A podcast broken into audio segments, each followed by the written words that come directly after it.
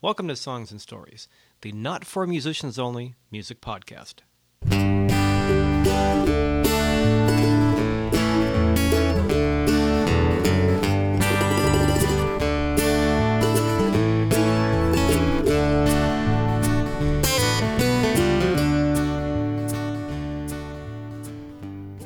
Well, alrighty. Welcome once again to Songs and Stories. My name is Michael Gaither, and this is Songs and Stories episode number 58. I was looking at my last couple episodes of Songs and Stories, and I think I could tie those and these upcoming couple episodes with the theme of travel. If you caught Songs and Stories episode 56 and 57, we talked with members of the former English band Strings, Martin Giles and Strings. I met them last fall at a festival on the West Coast, uh, actually up in the Sierras in California. And they traveled from England to Colorado, where they bought an RV and then drove out here and toured the West Coast, did house concerts, and um, just kind of made some connections along the way. Literally traveling. And in today's episodes of Songs and Stories, which is actually going to be a couple of back to back episodes, 58 and 59, we'll be talking with singer songwriter Annie Moscow who's made kind of a musical journey of her own. Uh, she started off in New York City as a classically trained pianist, and then she was in Los Angeles for a number of years, writing for uh, basically clients as varied as Disney and Sister Sledge. And these days, she's based in Arizona doing the singer songwriter thing.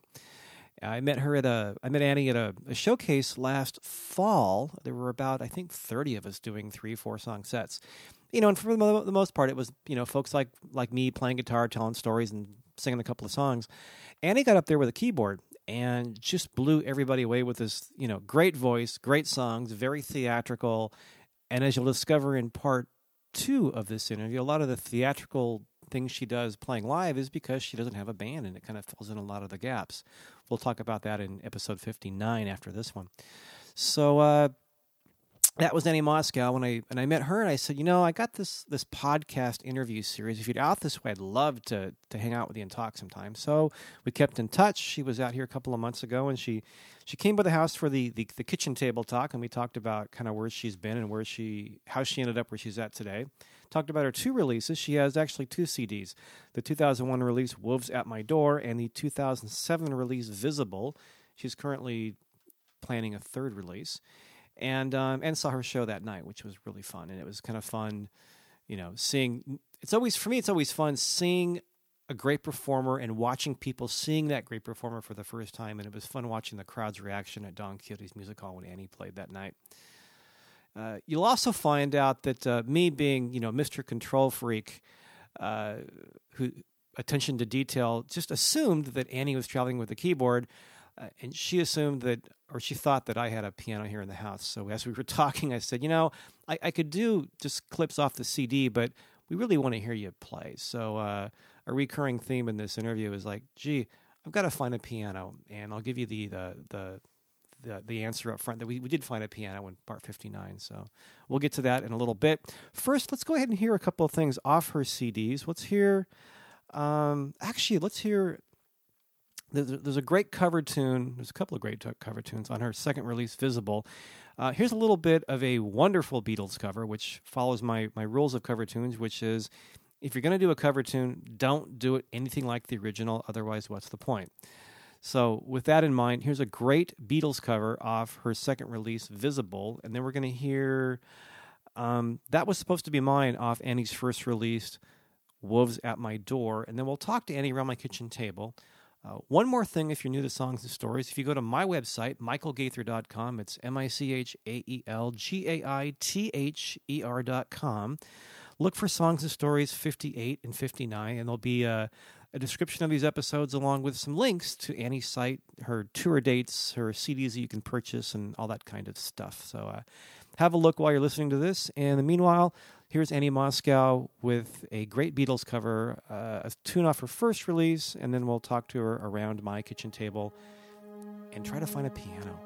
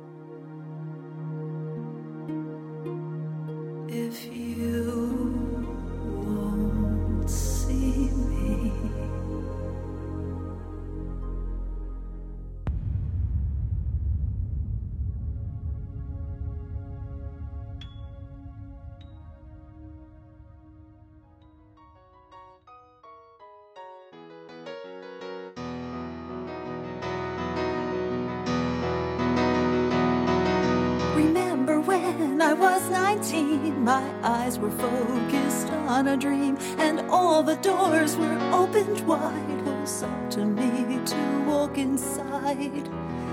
My second chance, it never came. Now I'm not one to cry or blame, but that was supposed to be mine, mine, mine, mine. That was supposed to be.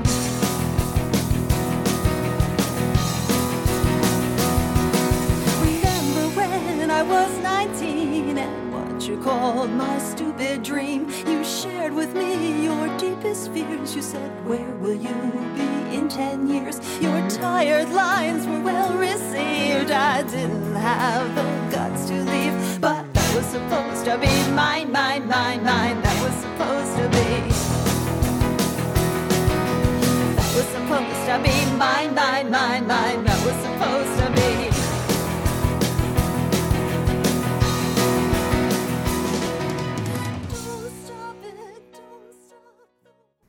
I really, I really enjoyed "Close the Door." Oh, thanks. Uh, thanks. It, it almost has like this twisted Disney kind of air to it in parts. I mean, it sounds v- almost like very theatrical, Uh huh. but really fun.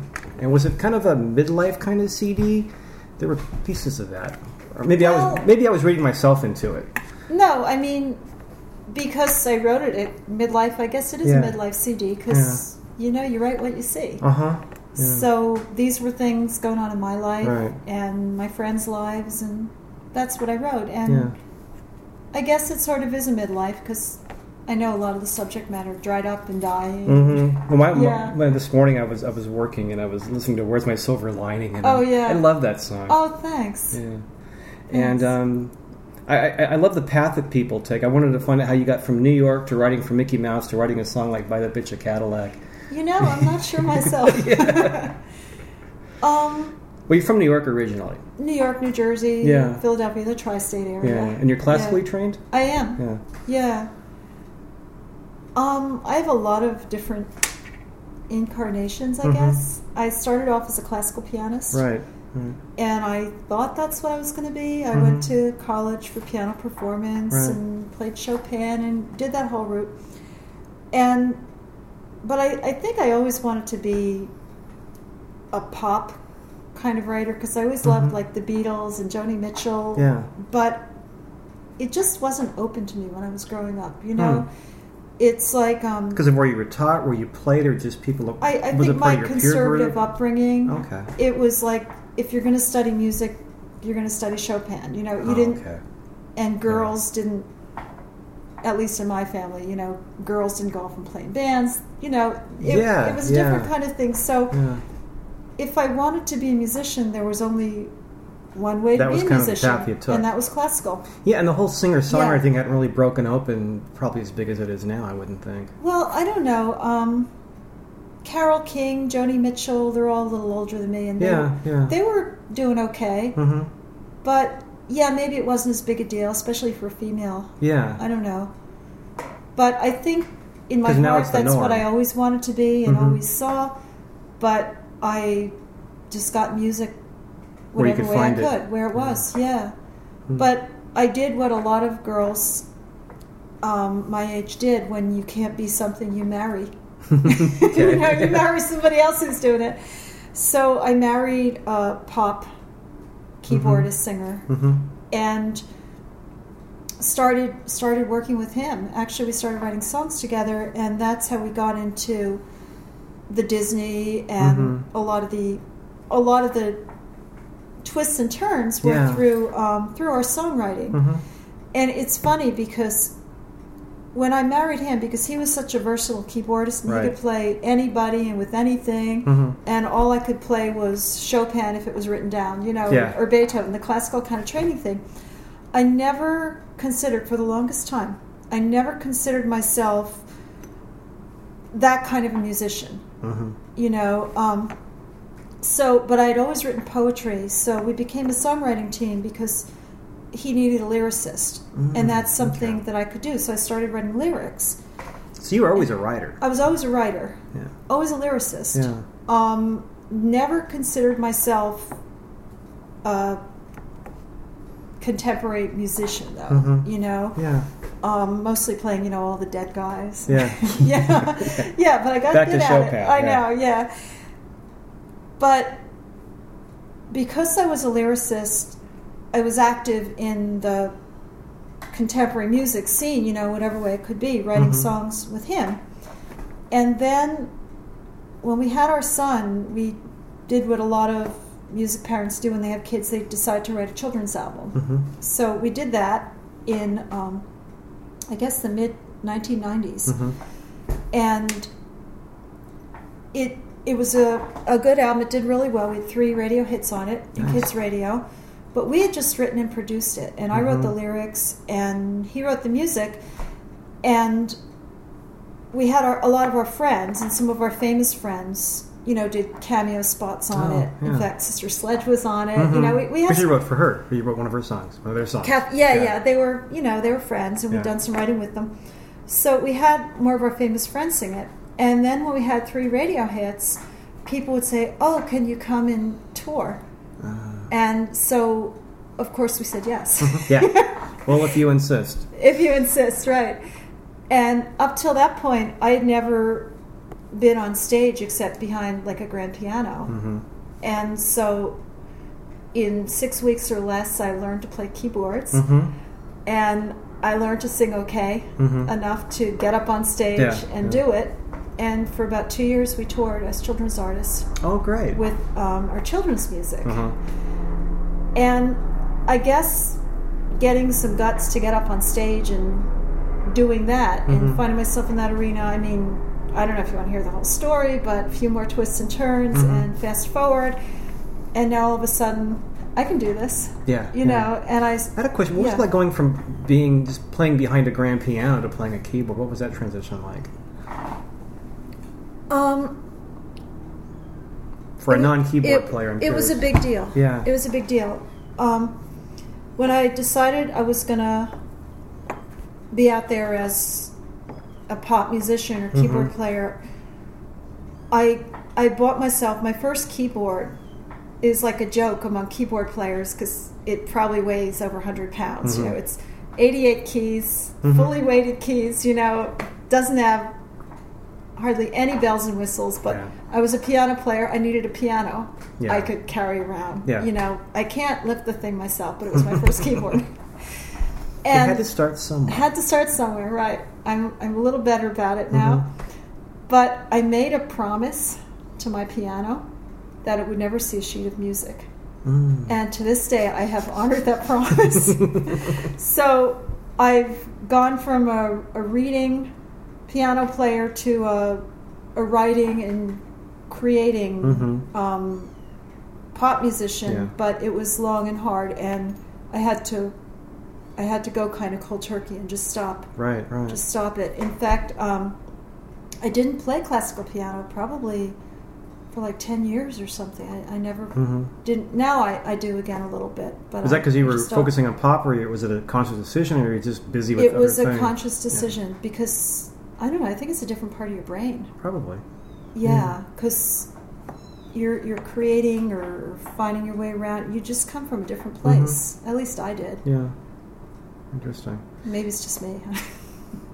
So, were you in LA when you were doing the the children's album and the pop music thing? And were you we just- we moved to LA as songwriters. Mhm. And, I would imagine it'd be easier there. Was it easier, or just different? Well, that that's where we hooked up with Yeah. everything. We were living in um, outside of Philadelphia at the Mhm. time, and it was really either New York or Mhm. LA. And we'd spent our whole lives on the East Coast, so we said, let's try something Yeah, new. okay, sense. so that's when we moved to LA, and we became a songwriting team. Mhm. And the children's stuff came about right after we moved to Phoenix because we had a young son, which was part of the reason we moved too. Yeah. Yeah. Neat. And when did um when did the singer songwriter emerge? Okay. And the first album was Was of the Door, correct? Back in 2001, more or less? yeah. Okay. I'd been on the stage. We're covering Annie Moscow in 20 minutes or less. Oh, okay. oh no, is that all we have? No, We better no, talk no, no. fast. It's a good thing I'm from New York. This is like a five hour sim card. We can talk, Really? we can Okay. talk all day. Um, having started getting on stage as a singer Mm-hmm. and getting more comfortable with the keyboards, and like I said, I'd written poetry and lyrics all my life. Mm-hmm. And I'd been doing it professionally now for, I guess, about 10, 15 years. And it, it was so much of a craft and so much of a part of me that whenever I was feeling anything, it came out in rhyme, you know, because that's just what I did. Mhm. And I was going through some kind of hard times um, in you know my adult life Mhm. and dealing with certain things that a lot of us have to deal with. And I just started writing all these lyrics that were very very personal. Mhm. They weren't they weren't for other people to sing. They weren't for children. They weren't anything. Mm-hmm. They were So- your songs. they were my songs and i started writing them and i how my husband and i my ex-husband right now Hmm. which if you listen to wolves at my door maybe you'd understand no just I kidding yeah. but yeah i started writing all these lyrics um, that were very personal and the way we always wrote was either he would give me a tape of music to listen to and Mhm. i'd listen to it for a while come up with words or i'd leave the words for him Mm-hmm. and up until this started materializing, we we were always writing with people in mind or with projects in mind. Like, Mhm. oh, so and so needs a song, we'd listen, you know, Right. we'd write for them, or we're writing for children. Here's a good idea. You Writing know, with someone's style, someone's character. someone's, Exactly. yeah, We'd always write with music. people in mind. And these were very much my lyrics, and I was like going backwards. I was thinking, well, so and so could sing this if it had a good Yeah. melody, but I wasn't writing for that person. I was really writing for me. And I left all these lyrics in a pile Mhm. for him on his desk, and um, he never got to them Mhm. just never got around to Mhm. them. And he kept saying he was going to, and I believe his intention was in the right place, but he just never got to Yeah. them. And I started getting mad because a couple of years would pass and my lyrics were piling up. And it's Mhm. like, when are you going to write the music? When are you going to write the music?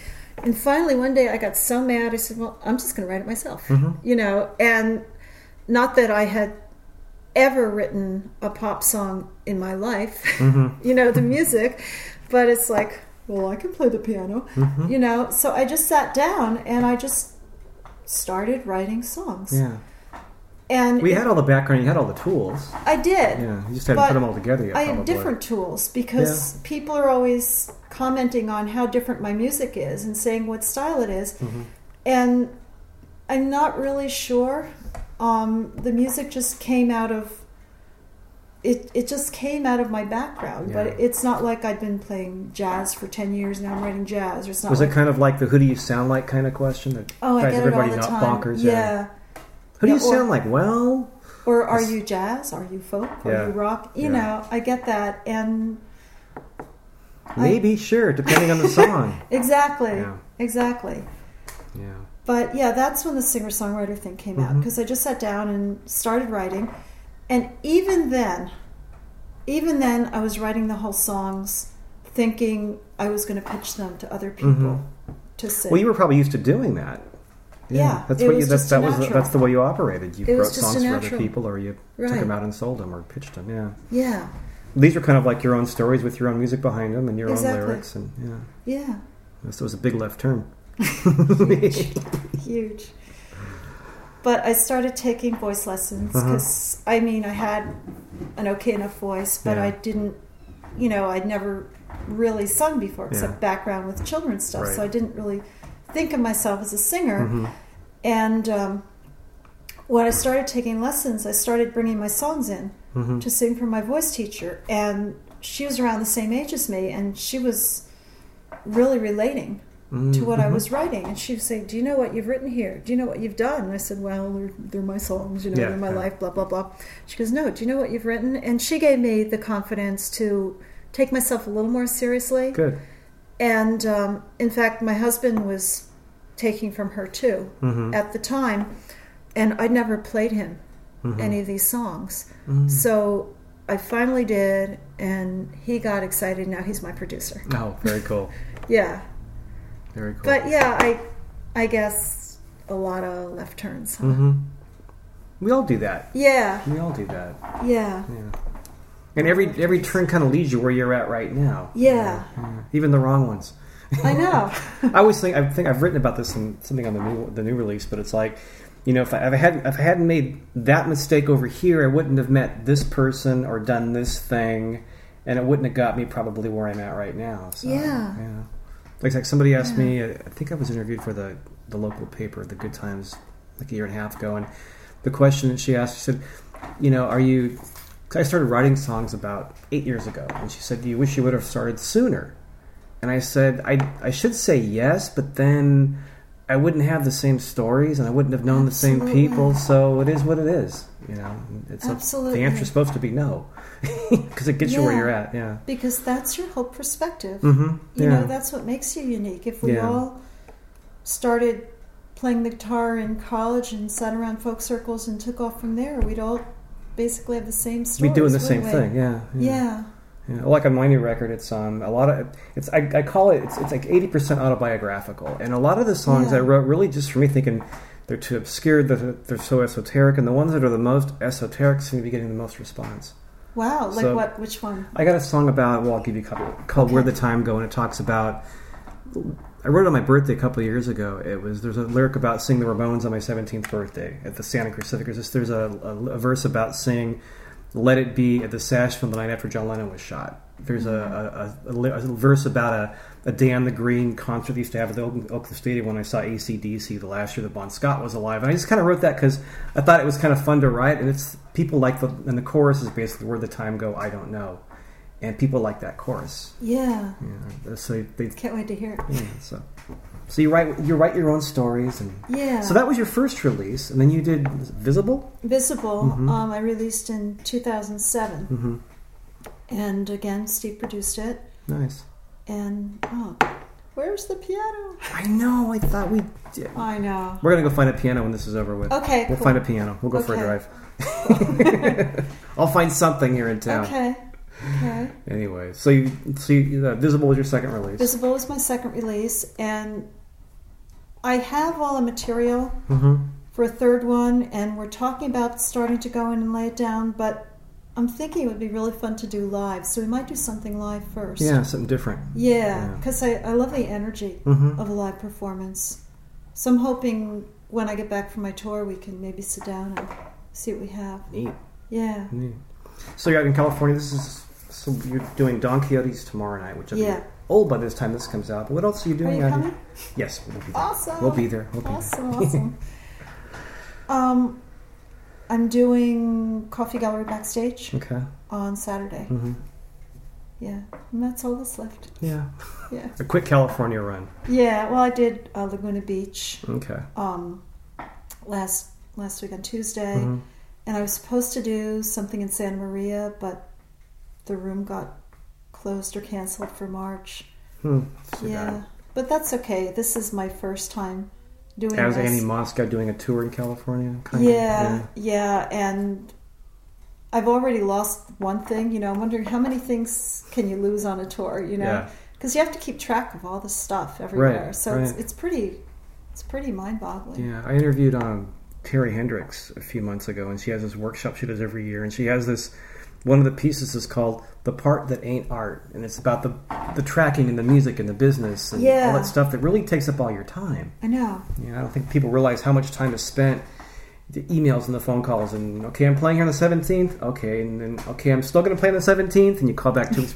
I'm still confirmed, right? Okay, good, good. I'm Yeah. leaving now. I'm getting on the plane. I'm leaving now. you almost want to do that. I'm just I'm doing a thing up in Redding next month, and I I call. I mean, it's just it's a it's a four hour drive, but still, he's like, okay, we're still we're still confirmed. Okay, good. You have to because you don't want to do all that traveling and take all your stuff. And, Oh, I know. And then oh, sorry, we're we're Yeah. closed. yeah, so But this staying in a different place, like at least every other night, but sometimes every night is crazy mm-hmm. because I'm not normally, or I haven't been like a super organized person. Mm-hmm. So I'm always going crazy. Did I leave something? You know, did I, it's it's an art form in itself. I Mm-hmm. Yeah, I'll bet. You know, Yeah. and some people travel. And I mean, I, I met a guy last last fall, Dana Hubbard, who, well, he kind of, he kind of lives in, but he travels in an RV. And I guess if you have those, if you can do that, that's great. But Yeah. that's a whole other. Oh, then you have your too. whole house there with you. Yeah, and then Yeah. if you have to have the resources to have an RV too. Yeah. Oh, well, Coffee houses might not cut it. I don't know. You know. Yeah. So, yeah. Um, we got to find a piano. We'll find a piano.